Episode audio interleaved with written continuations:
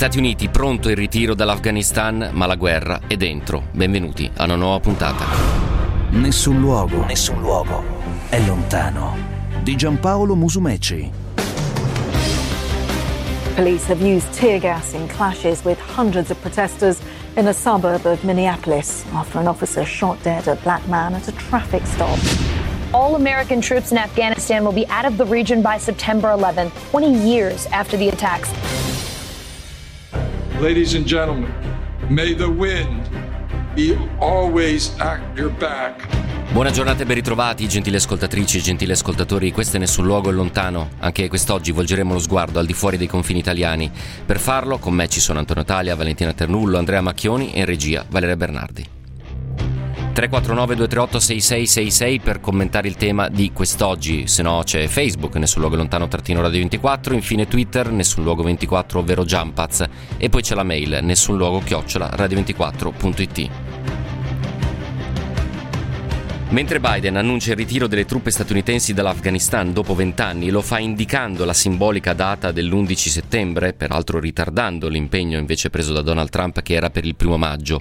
Una guerra in Afghanistan costata 2 mila miliardi di dollari, vi hanno perso la vita oltre 3.500 militari americani e della coalizione internazionale, 54 quelli italiani. Ebbene, mentre si dà una deadline per il ritiro, si dà una, eh, una, uno scenario anche temporale, questo forse non è bene per i talebani, negli Stati Uniti prosegue il processo a Derek Chauvin, Minneapolis intanto ha vissuto la sua terza notte di tensioni e scontri dopo l'uccisione del giovane Wright e Biden pensa a come limitare la circolazione delle armi. Questo è il tema di quest'oggi, qui è Nessun Luogo Lontano, la doppia guerra, il fronte esterno, quello in Afghanistan che volgerà a termine l'11 settembre, ma c'è un'altra guerra che viene combattuta quotidianamente ed è quella derivante da un incredibile numero di armi da fuoco che circolano negli Stati Uniti e che anche indirettamente hanno provocato gli ultimi eventi di cronaca che vi stiamo raccontando che affronteremo naturalmente non prima di aver sfogliato i nostri dossier.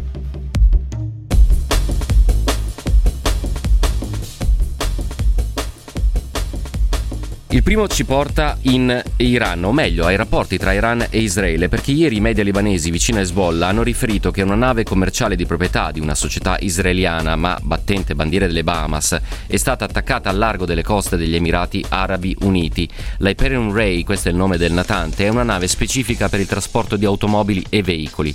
Era diretta dal Kuwait al porto di Fouajera negli Emirati. L'attacco non ha causato vittime, la nave ha continuato la sua rotta nonostante i danni. I funzionari dell'ufficio del primo ministro israeliano Benjamin Netanyahu hanno rifiutato di commentare l'accaduto così come hanno fatto gli Emirati Arabi Uniti. Ricorderete anche la sequenza degli ultimi incidenti. Questo arriva il giorno dopo le accuse da parte di Teheran nei confronti di Israele per aver sabotato la centrale nucleare di Natanz, con un presidente Rouhani che risponde, se fosse, se fosse confermato che l'attacco missilistico è addebitabile a Teheran, anche con un nuovo impulso all'arricchimento dell'uranio. L'Iran infatti inizierà ad arricchirlo fino al 60% installando altre mille centrifughe. Ricordiamo che l'incidente a questo natante è il terzo attacco a una nave israeliana avvenuta nell'arco di un mese e mezzo e Israele naturalmente continua a puntare il dito verso Teheran.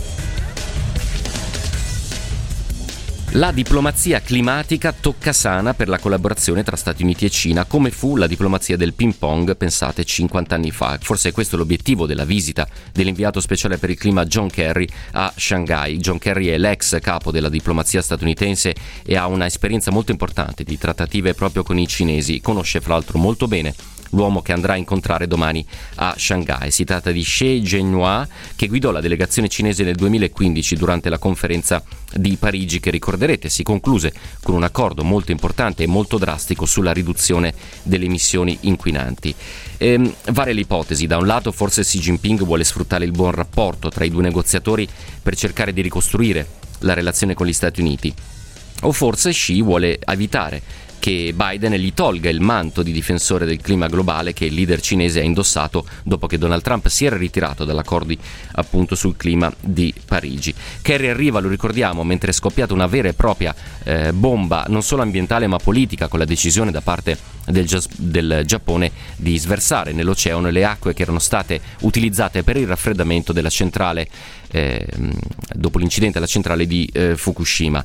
Questa cosa ha fatto saltare sulla sedia i leader sia cinesi che sudcoreani, eh, mentre Washington ha dato la sua benedizione all'operazione, elogiando addirittura la trasparenza di un'operazione peraltro sulla quale molti scienziati sono assolutamente divisi, la maggior parte puntano il dito dicendo attenzione si va a sversare acqua eh, nell'oceano, l'oceano è di tutti e quindi attenzione a questa mossa.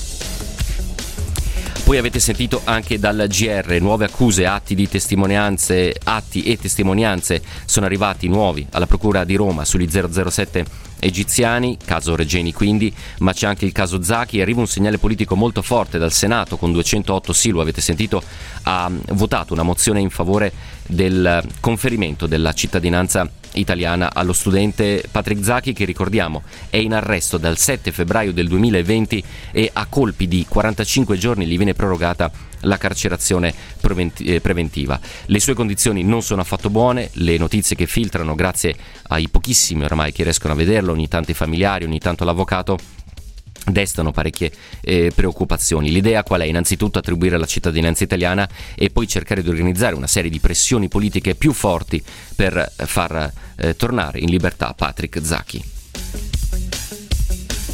Arrivano già i tanti messaggi al 349 238 6666, parleremo di Afghanistan, del ruolo dell'amministrazione di Biden, delle differenze con Donald Trump, ma adesso vi racconto di quello che potrebbe essere uno spiraglio di pace diplomatica tra Grecia e Turchia, perché il ministro degli esteri di Atene, Nikos Dendias, sarà domani in visita in Turchia per colloqui con il suo omologo Mevlut Cavusoglu.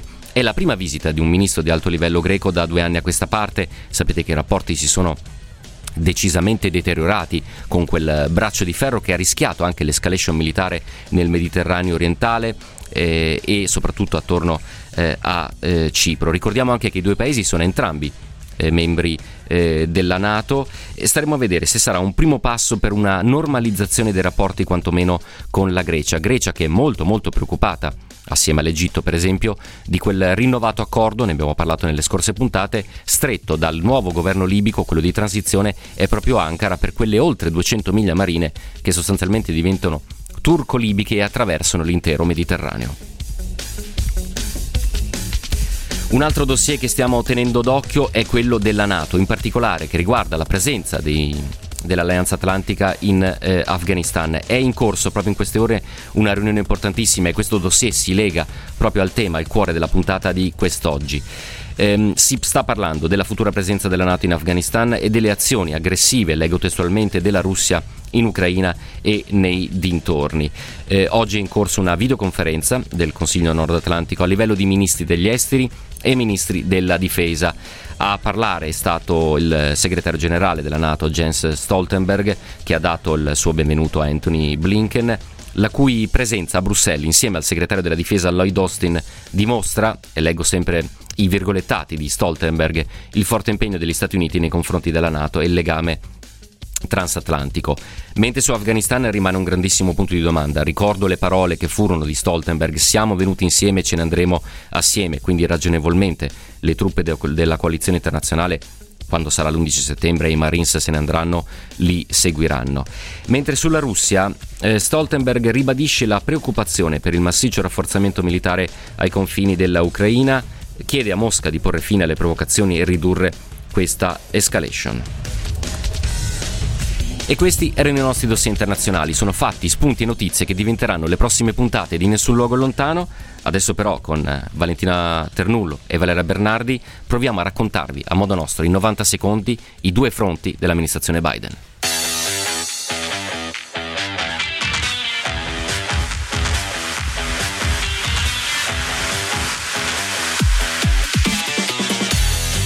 Riot police face crowds of protesters angered by the fatal shooting of a black man. 20-year-old Daunt Wright was shot and died at the weekend. Proteste contro la polizia sono divampate dopo l'uccisione di un giovane di colore.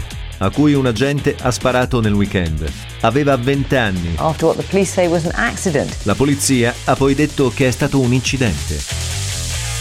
This is the Minnesota State Patrol. You are in violation of Minnesota State 609705 unlawful assembly. If you do not cease your unlawful behavior and disperse peaceably, you'll be arrested.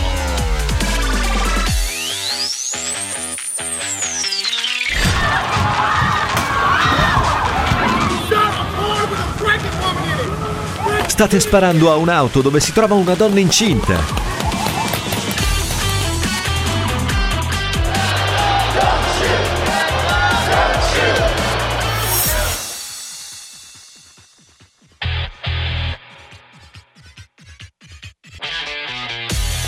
Don't need to wait another minute, let alone an hour.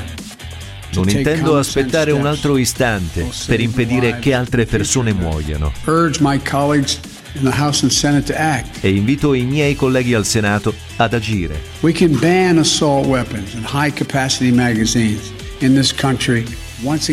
Possiamo impedire la vendita di armi in questo paese. President Biden is set to announce that all U.S. troops will be out of that country by September 11. Il presidente Biden ha annunciato che le truppe americane si ritireranno dall'Afghanistan l'11 settembre. Il presidente è stato coerente nella sua visione. That there's not a military solution uh, to Afghanistan. That we have been there for far too long. Ritiene che non ci sia una soluzione militare e gli americani sono stati in quel territorio anche troppo a lungo.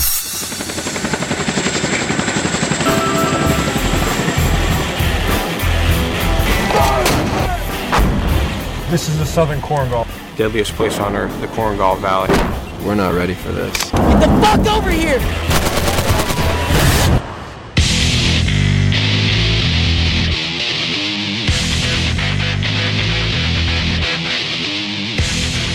In questi 90 secondi Valentina Tenullo e Valeria Bernardi ci hanno raccontato i due fronti caldi, caldissimi, uno è quello esterno, l'altro è quello interno. Da una parte l'Afghanistan, dovremmo anche inserire tutti gli altri teatri in cui gli Stati Uniti sono o erano stati impegnati negli anni. E poi però c'è quello interno, con un'enorme circolazione delle armi, lo abbiamo spesso raccontato, la società statunitense è afflitta anche da questo male, mi sento di poter eh, utilizzare questo lessico senza tema di smentita. C'è, come vi abbiamo raccontato in passato, un problema di militarizzazione della polizia che deriva probabilmente anche dall'eccessiva circolazione delle armi. Eh, peraltro viene battuta un'agenzia in questo momento che la redazione mi sta segnalando. Eh, un agente statunitense ha ucciso un sedicenne, aveva un'arma ad aria compressa, rispondendo a un paio di segnalazioni telefoniche, un agente ha sparato uccidendolo. Eh, il ragazzo brandiva un'arma rivelatasi poi ad aria compressa molto simile a una vera questo succede a Leonard Town, cittadina del Maryland, 100 km a sud di Washington. Come sentite, gli episodi di cronaca si susseguono in maniera eh, incredibile, vertiginosa. Eh, negli Stati Uniti il 42% delle famiglie ha in casa almeno un'arma da fuoco e in media ci sono almeno 88 armi ogni 100 abitanti. Peraltro le vendite degli Stati Uniti hanno subito un'impennata e quasi un record proprio lo scorso anno, con l'avvio della pandemia. Ve lo raccontavamo proprio da questi microfoni. L'incertezza per il futuro, paura, la paura anche di disordini sociali hanno causato una vera e propria corsa eh, alle armi. CBS News ha notato che l'anno scorso oltre 5 milioni di persone che hanno comprato, hanno comprato un'arma per la prima volta e la CNN ha riportato un forte aumento di acquisti da parte di afroamericani e un più 40% da parte delle donne. Proprio per questo vi sono una serie di proposte che l'amministrazione Biden vuole mettere sul eh, tavolo. Torniamo però a quello che sta accadendo a Minneapolis che in questo momento in qualche modo è il cuore, il centro nevralgico di quella che è l'accusa da parte dell'opinione pubblica dell'eccesso eh, ingiustificato, eccessivo uso di forza anche letale appunto da parte eh, della eh, polizia e più in generale il dibattito che da qui si scatena. Allora partiamo proprio da Minneapolis.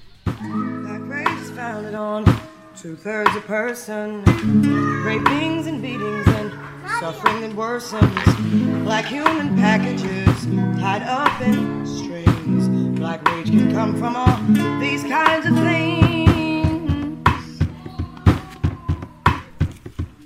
Black rage is founded on blatant denial, squeeze economics, subsistence survival, deafening silence, and social control. E mentre viaggiamo verso Minneapolis, i vostri messaggi al 349-238-6666, le armi negli Stati Uniti sono una questione culturale molto difficile da combattere anche perché gli interessi economici sono molti e le lobby coinvolte molto potenti. Eh, qualcun altro torna sul tema eh, dell'Afghanistan, dare una deadline, dare una data del, per il ritiro anche al proprio nemico, ai talebani nella fattispecie, è un problema perché il dislocamento e il ritorno a casa delle truppe prevede tutta una serie di mosse evidentemente eh, logistiche in cui si è sicuramente più vulnerabili vulnerabili. Ma stiamo però a Minneapolis, lo facciamo con la voce, la voce di Marco Valsania, che è corrispondente del Sole 24 Ore da New York. Marco, buongiorno e ben ritrovato. Buongiorno a voi. Allora, innanzitutto ti chiedo la domanda di prassi, come dire, che si fa al cronista, cioè che aria tira a Minneapolis dopo l'ennesima notte di scontri mentre si sta consumando il processo a Derek Chauvin e arrivano ancora notizie di, eh, la leggevo prima, un, uh, un, un'altra morte di un sedicenne questa volta, pistola forse ad aria compressa e staremo a vedere insomma la, le, le indagini che cosa ci diranno. Ma Minneapolis come si è svegliata quest'oggi? Ma sicuramente si è svegliata ancora sotto, così, all'ombra di questa diciamo, crisi un po' permanente eh, negli Stati Uniti è una, una doppia crisi, come, come, ricordavi, come ricordavate prima, e, eh, crisi della, diciamo, legata dal, alla diffusione delle armi da, da, da un lato e eh, crisi diciamo, legata al dibattito sul, sul, razzismo e sulla violenza delle forze dell'ordine, in particolare nei confronti delle minoranze etniche, dall'altro queste due, queste due crisi diciamo, si intersecano e in questo momento trovano il loro, così, il loro teatro, il loro, il loro, fulcro proprio a Minneapolis, sì. eh, dove appunto i disordini sono proseguiti per, terza, per, la terza notte consecutiva nonostante il coprifuoco ormai dichiarato diciamo, ogni notte dalle autorità locali e dove appunto il clima rimane, rimane teso, ci sono state le dimissioni della, dell'agente di polizia che ha sparato eh, che ha ucciso eh, il, il, giovane afroamericano appunto per errore nella, nella descrizione della polizia, cioè eh, utilizzando la pistola d'ordinanza invece del taser. Sì.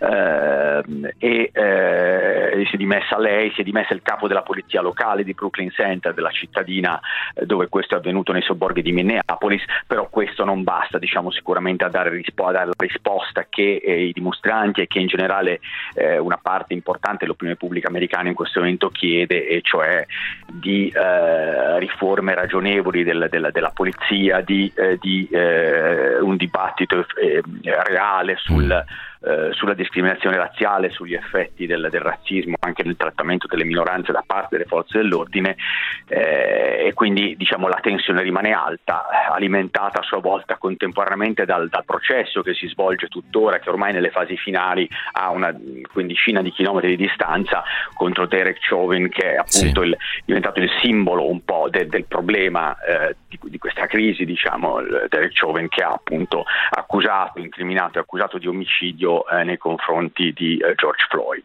Sì, state ascoltando la voce di Marco Valsania, corrispondente del Sole 24 Ore eh, da New York. Eh, Marco Biden vuole limitare la circolazione delle armi, specie quelle definite fantasma, perché sostanzialmente sono assemblabili e non tracciabili, oltre per esempio ai dispositivi che vanno a trasformare fucili semiautomatici sostanzialmente in fucili automatici. Alcuni di questi dispositivi si possono acquistare anche online, costano poche decine, poche centinaia di, di, di dollari.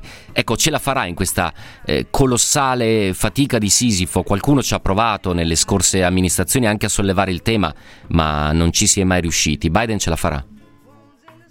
Rimane, rimane, molto difficile da dire. Ha preso, come ricordavi, questo, queste iniziative diciamo, presidenziali con, con eh, così, raccomandazioni, ordini esecutivi, sono, che sono però diciamo, delle iniziative modeste, come, come descrivevi, cioè la, eh, così, la, sulla tracciabilità di queste ghost guns, no, delle sì. armi, del, del, delle componenti che possono essere comprate ehm, eh, via internet e via posta, diciamo, e, e che per poi assemblare delle armi vere e proprie su alcuni eh, così, gadget che possono trasformare eh, pistole in, di fatto in fucili automatici, quindi diciamo così degli interventi eh, relativamente eh, modesti. Ecco, una vera riforma eh, sul porto d'armi, sul, sulla diffusione delle armi resta diciamo così eh, arenata in congresso, ci sono due proposte di legge in questo momento in congresso alla Camera dove mh, però diciamo, le prospettive di un passaggio di una riforma vera e propria che, che stringa diciamo, i cordoni abbandoni dei controlli sulle vendite di fatto, eh, dei background checks diciamo, su scala nazionale e che metta magari al bando diciamo, una, una, serie di armi più letali, ecco, queste rimangono diciamo, dormienti in congresso con scarse possibilità al momento di, eh, che trovino, diciamo, che, che, vengano approvate davvero. Non c'è dubbio, e l'abbiamo detto mm, appoggiandoci come dire, alla, all'epica, alla retorica antica greca, fatica di Sisifo forse perché è un dossier molto molto scottante come confermano i tanti messaggi degli ascoltatori. Io ringrazio tantissimo Marco Valsania, corrispondente del Sole 24 Ore per essere stato con noi. Una buona giornata e un buon lavoro. Alla prossima Marco. Buon lavoro a voi.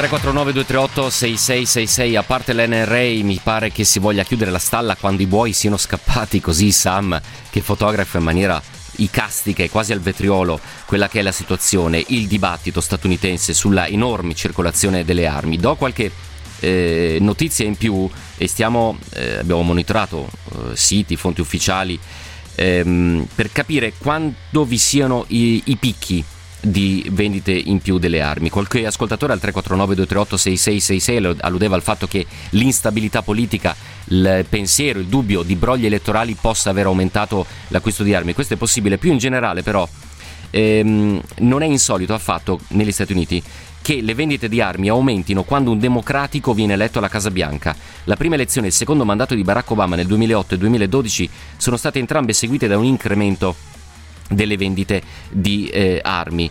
Il precedente record di 15.7 milioni di armi vendute in un anno, pensate, era stato stabilito nel 2016 quando molti temevano che l'ex segretario di Stato Hillary Clinton avrebbe vinto le elezioni del 2016, vinte poi da eh, Donald Trump. Eh, alcuni di, degli ascoltatori eh, quasi invocano il modello americano di enorme circolazione eh, delle armi. Ebbene, i numeri forse ci possono soccorrere per avere un giudizio il più laico, il più neutro possibile. Secondo la Brady Campaign to Prevent Gun Violence, si stima che negli Stati Uniti 114.994 persone vengano uccise ogni anno da un'arma da fuoco. Il dato include omicidi, aggressioni, incidenti, interventi della polizia e suicidi.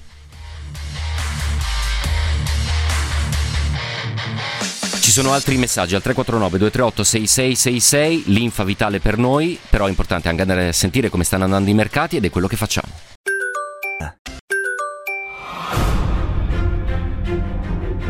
Nessun luogo, nessun luogo è lontano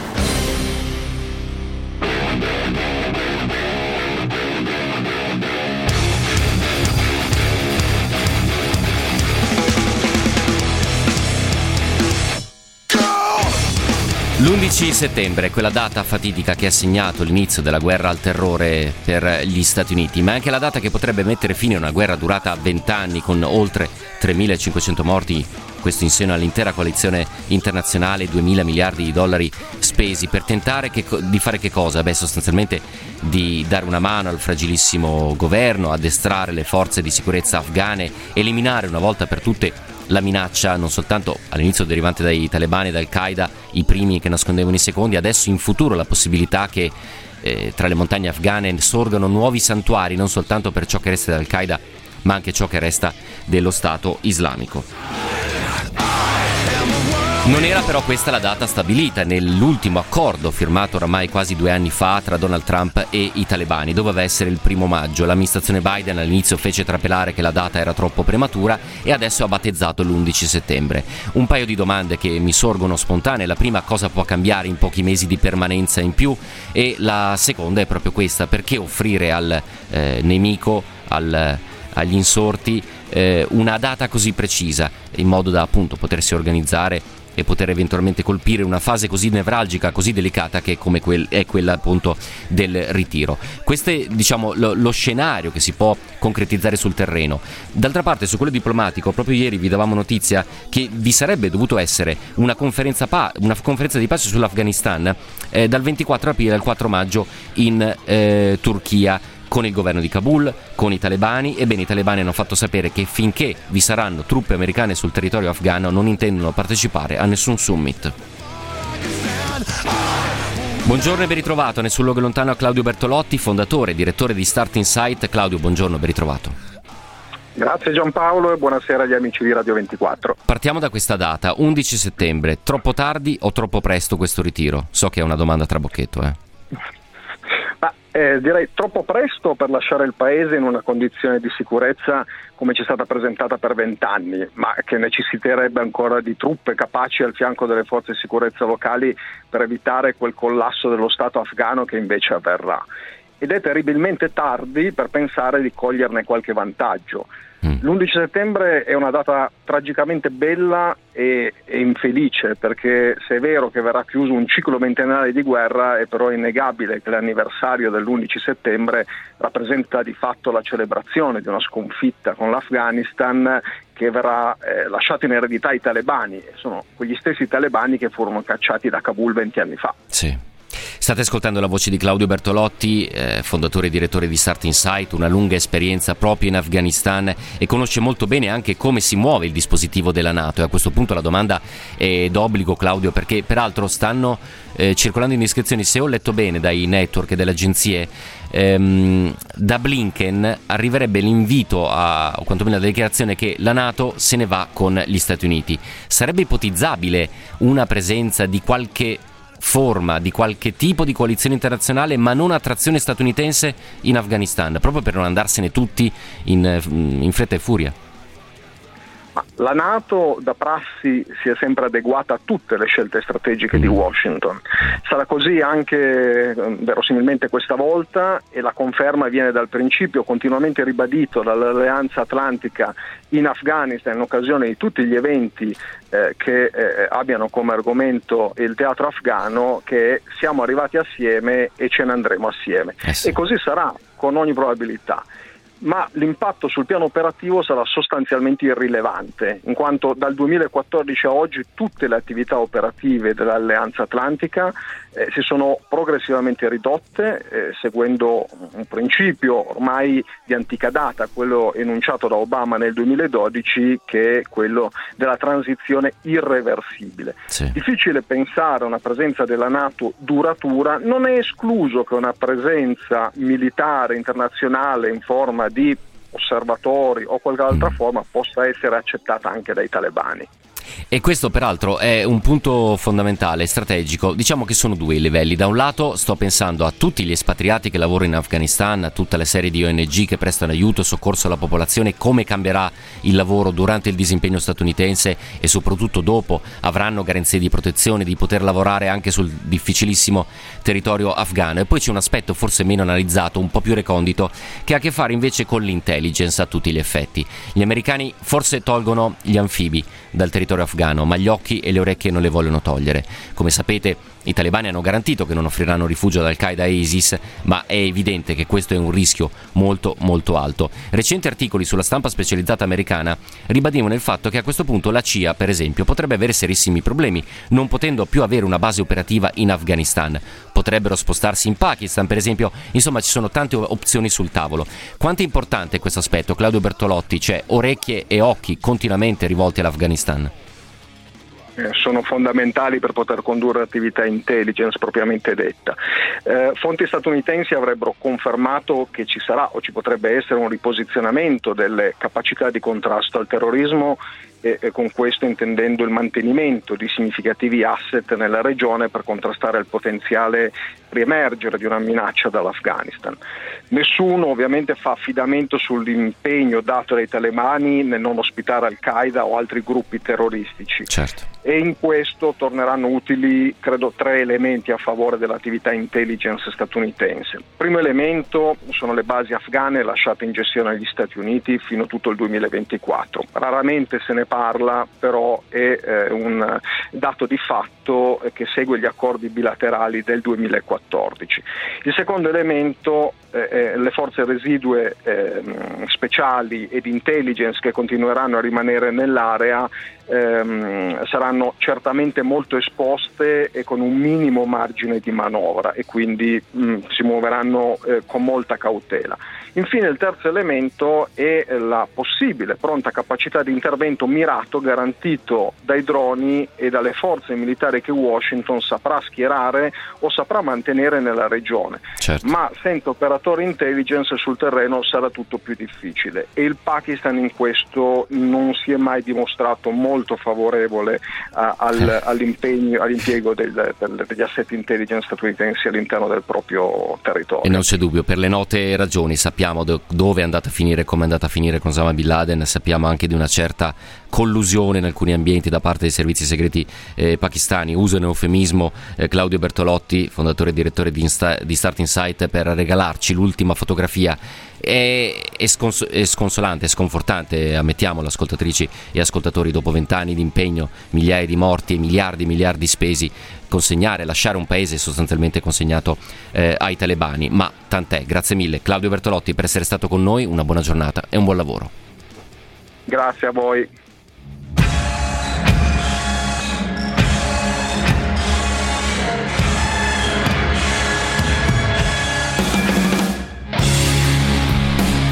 349 238 6666 vedo già la Wagner in Afghanistan così Sam ma credo che sia eh, forse, forse, una battuta insomma visto storicamente i, i, i rapporti con, con, i russi. Afghanistan, Iraq, Vietnam tre capitoli indigesti per i cittadini americani e non c'è dubbio. Peraltro c'è anche da considerare e lo diciamo in punta di penna, lo diciamo sottovoce, quello che potrebbe essere anche il rimbalzo a livello di narrativa e di propaganda per una missione durata vent'anni che è costata veramente tantissimo alle varie amministrazioni eh, statunitensi. Qualcuno chiede ma quanti sono i, i talebani? Sono diverse migliaia, è difficile anche fare delle stime, bisogna anche pensare a eh, afghani pronti a imbracciare le armi e pronti a farsi addestrare, la situazione sul terreno è molto diversa di provincia in provincia, tra pochissimo però andremo eh, virtualmente a Kabul con un ospite che molto ben conosce non soltanto Kabul ma anche le zone rurali. Facciamo così, lasciamo virtualmente la Ring Road, quel gigantesco anello, praticamente la circonvallazione di Milano, che attraversa tutto l'Afghanistan, andiamo sulle strade italiane perché sulla Ring Road, Valeria Bernardi, il problema non è decisamente il traffico. Tra-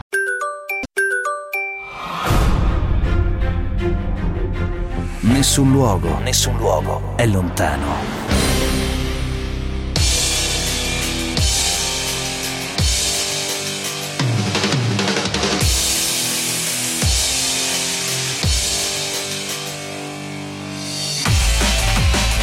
I due fronti per gli Stati Uniti, quello interno l'abbiamo analizzato in apertura con Marco Valsania, gli atti di violenza della polizia molto spesso verso le minoranze etniche, in particolare gli afroamericani, gli ultimi episodi di cronaca, ma anche l'enorme circolazione delle armi che è parte del problema, così rispondo anche ad alcuni ascoltatori che mi accusano di mettere in correlazione eh, viziosamente eh, americani che imbracciano, impugnano magari pistole finte ma mh, molto simili al vero con uccisione da parte della polizia. Guardi gentile ascoltatore che vi sono centinaia, migliaia di casi invece di cittadini assolutamente inermi, sui quali è stata esercitata una sopraffazione, un uso eccessivo della violenza e ad ogni modo sappiamo benissimo che la polizia statunitense è ipermilitarizzata, perdonatemi, e sappiamo benissimo i rischi che corrono i poliziotti statunitensi perché quando fermano una macchina non sanno se l'individuo è armato e che tipo di arma possa avere. Questo è fuori di discussione un generatore di violenza. Torniamo a Kabul, lo facciamo con la voce di Francesca Recchia, fondatrice e direttore di The Police Project. Francesca, ciao, buongiorno e ben ritrovata nel suo luogo lontano. Ciao, buongiorno. Allora, Francesca, stiamo parlando eh, quasi per tutta la puntata di aspetti strettamente militari, dislocamento di truppe, ritiro, ci stiamo quasi dimenticando la società civile afghana che tu ben conosci, con la quale eh, lavori eh, da tempo. Peraltro tra pochissimo se riusciremo vi faremo sentire anche una voce di un afghano, ve lo posso anticipare, invoca sostanzialmente un ripensamento da parte degli Stati Uniti perché ha paura dell'eccessiva insicurezza che si potrebbe creare. Aiutaci Francesca Recchi a avere un po' il polso degli afghani, che cosa pensano? Allora, comincio con un dato di fatto. Questa mattina sono uh, usciti i dati dell'UNAMA, l'agenzia, de- l'agenzia, delle Nazioni Unite che uh, ha base in Afghanistan, sulle vittime dei primi tre mesi del 2021. Le vittime sono 1783. Uh, che significa una, un aumento rispetto allo stesso periodo dell'anno precedente del 29%.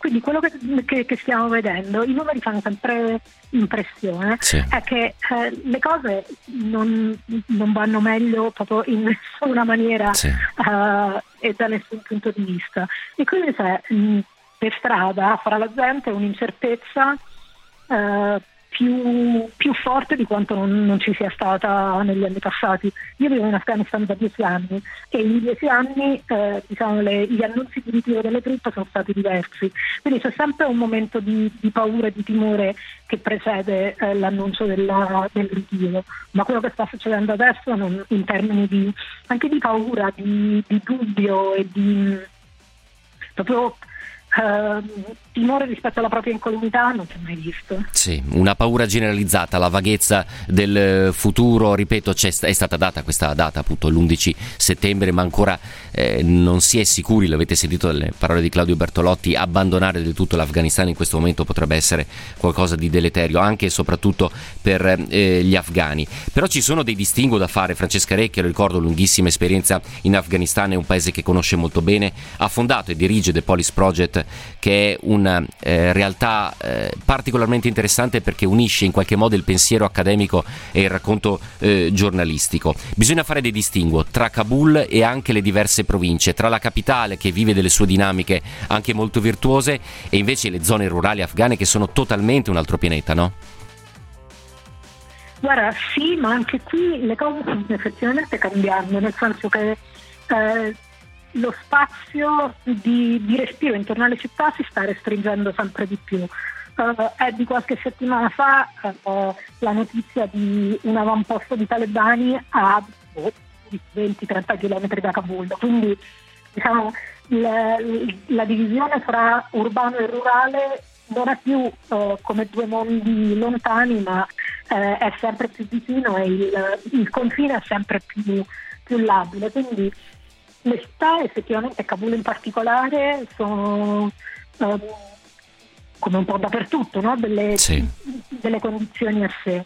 Quello che sta succedendo però è che la stretta uh, instabilità che è, è, legata proprio anche a uh, teatri di combattimento attivo uh, che fino adesso erano più specificamente nel, nelle zone rurali e nelle province si sta sempre più avvicinando al, al, ai centri del potere, sicuramente anche eh certo. Eh certo, e non oso pensare in questo momento alle notate che, passa- che sta passando Ashraf Ghani, presidente afghano, dopo questo annuncio che l'11 settembre eh, appunto gli, gli, statunitensi se ne andranno. Eh, vi dicevo, abbiamo raggiunto Mirak Popal, che è un giornalista di Tolo News, che è un emittente sempre in prima linea nel raccontare la strettissima cronaca e l'attualità eh, um, afghana. Um, Antonio Tella le ha chiesto quali sono le reazioni a questo annuncio del ritiro statunitense dell'11 settembre. Sentite.